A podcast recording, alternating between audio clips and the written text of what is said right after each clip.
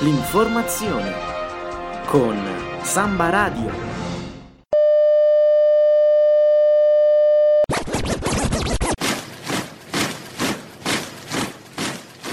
Universitari. Universitari di tutto il mondo. Svegliatevi.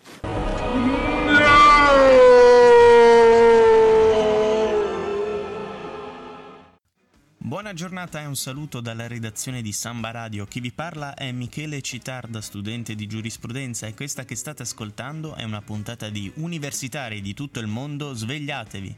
Programma di rassegna stampa che alterna le notizie dei principali quotidiani con della buona musica. Per cominciare in modo informato la giornata, prima di affrontare noiosissime sessioni di studio intensivo e prima di frequentare soporifere lezioni.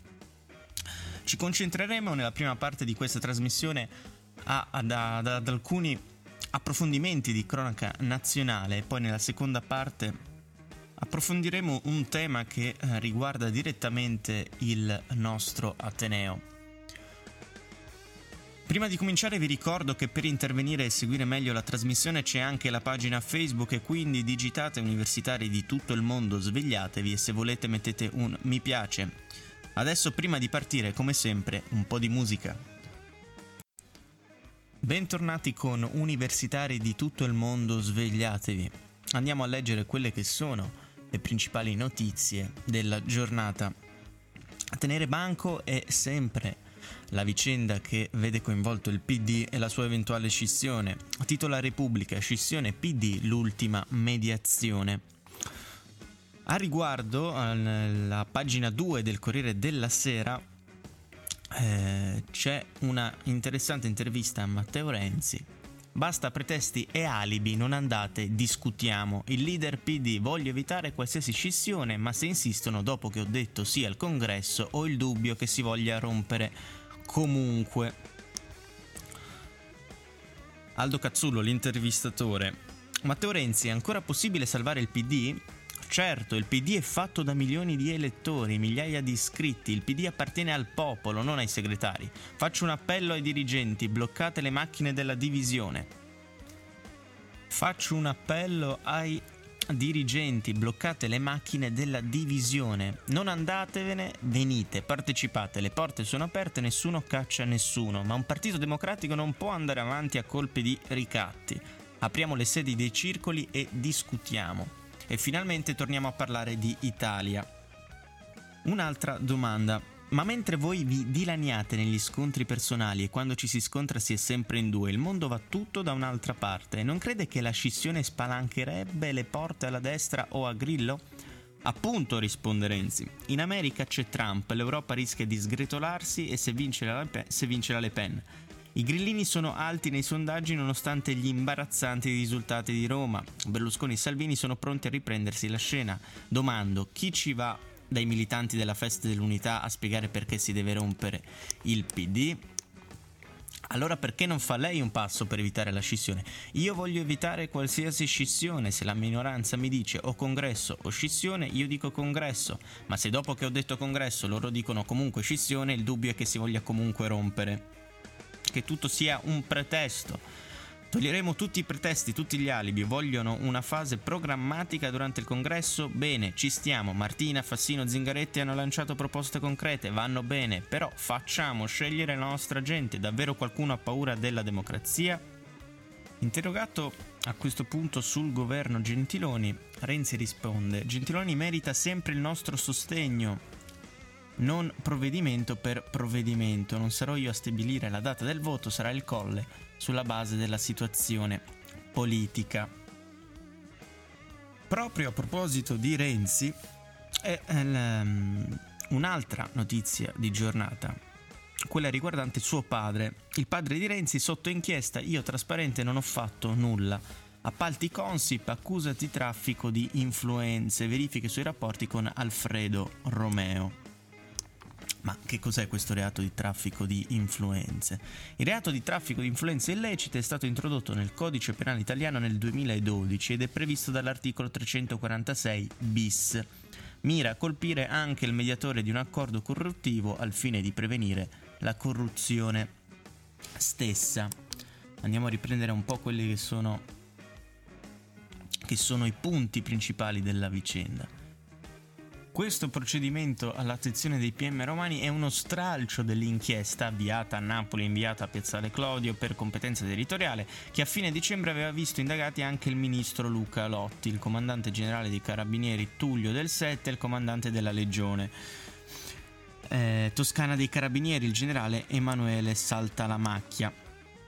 Neanche a dirlo, questa è la notizia con cui apre il Fatto Quotidiano. Il titolo recita: Il babbo di Renzi è indagato a Roma. Romeo scrisse 30.000 euro a Tiziano, a T puntato, si presume Tiziano. Tutto nasce dall'inchiesta di Napoli sull'appalto da 2,7 miliardi. L'imprenditore chiese aiuto a Carlo Russo, amico del papà dell'ex premier, e lui rispose: Si va a prendere una bistecca con Tiziano, a prendere una bistecchina con Tiziano. Intercettazione Pizzini sui pagamenti.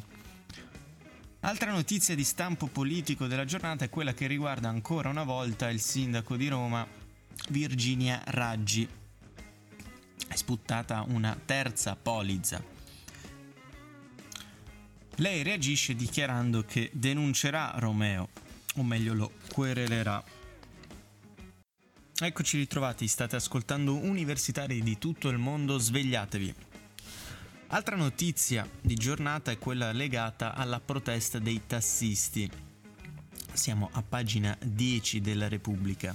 Le liberalizzazioni. Uber rinviata alla stretta. La protesta dei tassisti colpisce le grandi città. Slittano a fine anno i limiti per i noleggi con conducente. Le auto bianche assediano il Senato. Convocazione da Del Rio andiamo a chiarire quelli che possono essere i dubbi riguardanti questa notizia. Quali le ragioni della protesta. I tassisti hanno protestato perché nel, di- nel, decreto mille proroghe, approvato ieri in Senato, è stato inserito un emendamento che fa slittare al 31 dicembre 2017 l'emanazione da parte del governo del decreto contro l'esercizio abusivo del servizio taxi e noleggio con conducente. Cosa comporta l'emendamento? Fino al 31 dicembre gli NCC, noleggio con conducente, non hanno più l'obbligo di tornare nella rimessa una volta accompagnato il cliente. Slitta al 31 dicembre anche l'entrata in vigore del divieto di stazionamento su suolo pubblico nei comuni dove esiste un servizio di taxi. Questo significa di fatto che gli NCC possono esercitare il servizio di piazza come i tassisti. Cosa c'entra Uber? Uber si serve dei noleggi con conducente che dai clienti vengono chiamati scaricando un'app sul cellulare. Grazie all'app il cliente è raggiunto dalla vettura più vicina e conosce in anticipo la tariffa per il suo percorso. Perché i tassisti temono Uber, i tassisti accusano Uber di concorrenza sleale perché pur svolgendo il servizio di NCC funzionano di fatto come i taxi. Perché l'autorità di garanzia ha accusato i tassisti di aver violato le norme sugli scioperi? La violazione della legge sull'esercizio del diritto di sciopero riguarda in particolare il mancato rispetto dell'obbligo del preavviso di 10 giorni, la mancata predeterminazione della durata dell'astensione e il mancato rispetto della garanzia delle prestazioni indispensabili. Passiamo ora a un'altra notizia, siamo a pagina 17 della Repubblica e Avrete sentito sicuramente della tragedia accaduta uh, a Lavagna del ragazzo suicidato dopo l'intervento della Guardia di Finanza in casa dopo che era stato denunciato dalla madre. Da questa vicenda eh, Caterina Pasolini scrive un articolo che riprende che sono, quelli che sono i sommi capi della proposta di legge che è stata presentata in Parlamento a, a fine luglio in tema appunto di liberalizzazione della cannabis. Andiamo a, a leggere qualche eh, riga. Perché questa proposta è ferma da mesi? Dopo essere stata calendarizzata per il luglio scorso, a ottobre la proposta è tornata in commissione dove rischia di impantanarsi sotto il peso di oltre 1300 emendamenti presentati non solo dai centristi in testa eh, Nuovo Centrodestra e Lega, ma anche da parte del PD, da dove sono arrivate proposte di modifica che hanno spinto al ritorno in commissione.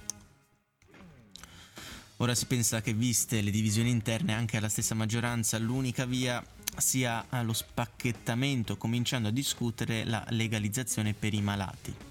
Chi può fumare cannabis secondo la proposta di legge è legale consumarla solo per i maggiorenni, si possono tenere 5 grammi fuori casa e fino a 15 nella propria abitazione senza doverne attestare la provenienza. È punito lo spaccio, sempre.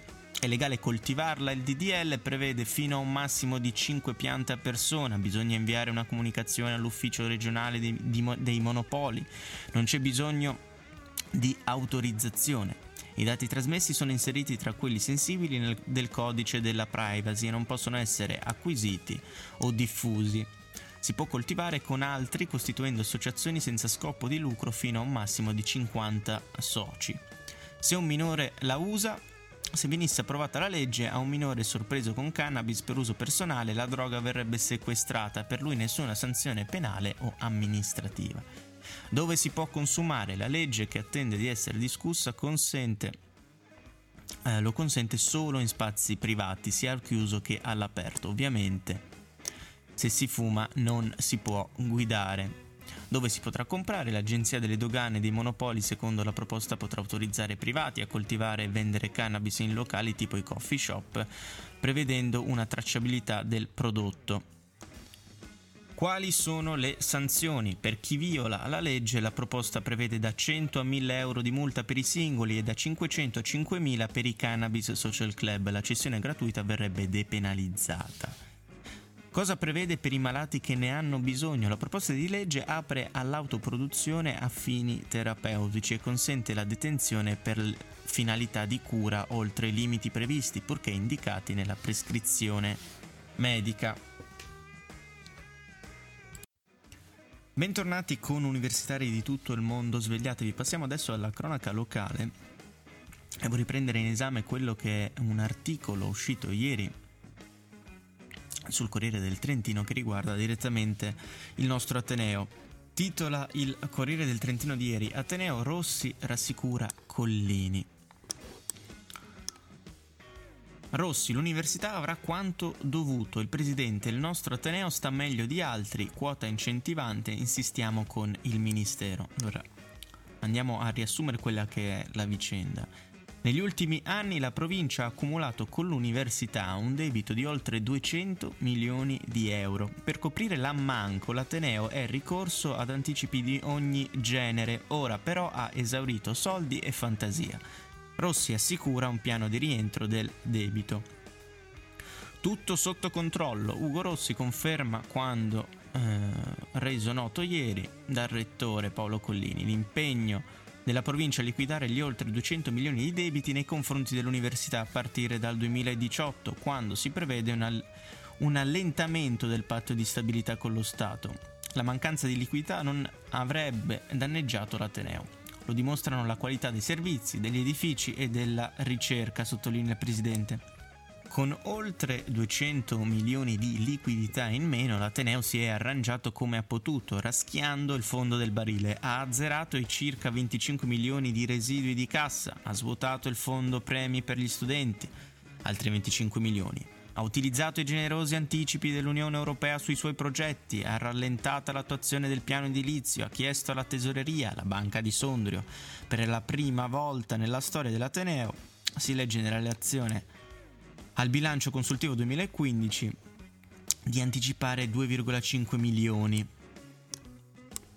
Io, afferma Rossi, non parlerei di debiti della provincia con l'Ateneo, i soldi sono a bilancio, non c'è un buco. È vero che il patto di stabilità ci ha costretti a erogare in termini di cassa meno soldi di quelli indicati come competenza. L'università però possedeva risorse proprie ed è riuscita a fare fronte ai propri impegni in altro modo. Lo stesso rettore tuttavia ha riconosciuto che la fantasia contabile non basta più, in cassa non è rimasto un euro. Per questo ancora nel 2016 ha chiesto formalmente alla provincia un piano di rientro del debito Confermo quanto detto dal rettore, a partire dal 2018 salderemo il dovuto, però lo chiamerei piano di pagamenti più che piano di rientro. La provincia ce la farà? Risponde Rossi, certamente l'impegno alla cancellazione del patto di stabilità nel 2018 è stato sottoscritto con il patto di Roma e recepito nella manovra nazionale 2016. Quanto al senso di una delega di cui lo stesso Collini, un tempo convinto fautore, si mostra deluso, Rossi ne resta un convinto sostenitore. Come lo stesso rettore ha ricordato, quanto la provincia garantisce all'Ateneo è comunque superiore a quanto viene garantito altrove dallo Stato. Risorse che sono bene utilizzate a giudicare delle posizioni dell'Ateneo nelle classifiche nazionali. I problemi non vengono dalla delega, semmai dalla sua attuazione. Continuiamo a insistere con il Ministero, ora con il nuovo Ministro, perché venga risolta la questione della quota incentivante. Oltre questo articolo c'è un commento di Giovanni Pascuzzi che si dimostra essere critico, come d'altronde lo è sempre stato riguardo questo tema. Giovanni Pascuzzi che è professore a giurisprudenza. L'emergere delle difficoltà finanziarie dell'università fa tornare alla ribalta un tema che sembrava superato, il senso della delega provinciale sull'università. Giovanni Pascuzzi, da sempre critico sul trasferimento è netto, io la restituirei allo Stato, ma se vogliamo tenerla almeno la dobbiamo riscrivere perché così non va. Il presidente del Consiglio degli Studenti Federico Crotti non la pensa diversamente, almeno delle modifiche mirate si potrebbero pensare. Pascuzzi si rivolge al presidente Innocenzo Cipolletta. Rettori e presidenti sono cambiati, lui è lì da 14 anni. Ci potrebbe spiegare perché ha accettato che l'Ateneo maturasse crediti per oltre 200 milioni?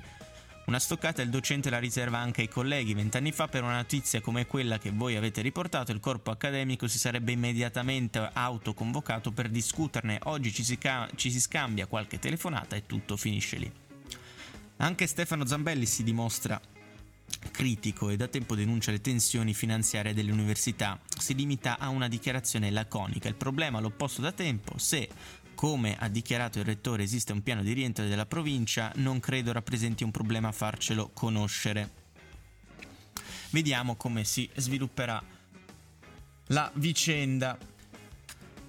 Con questa notizia chiudiamo e siamo arrivati alla fine di questa trasmissione. Io vi ringrazio per essere rimasti in ascolto e vi ricordo che la prossima rassegna stampa sarà lunedì, sempre alla stessa ora, e cioè alle 9. Vi lascio con un brevissimo cenno al meteo. Oggi sarà una giornata parzialmente soleggiata e si prevedono temperature massime fino ai 12 gradi. Nuovamente buona giornata e buono studio da me, Michele Citarda e dalla redazione di Samba Radio.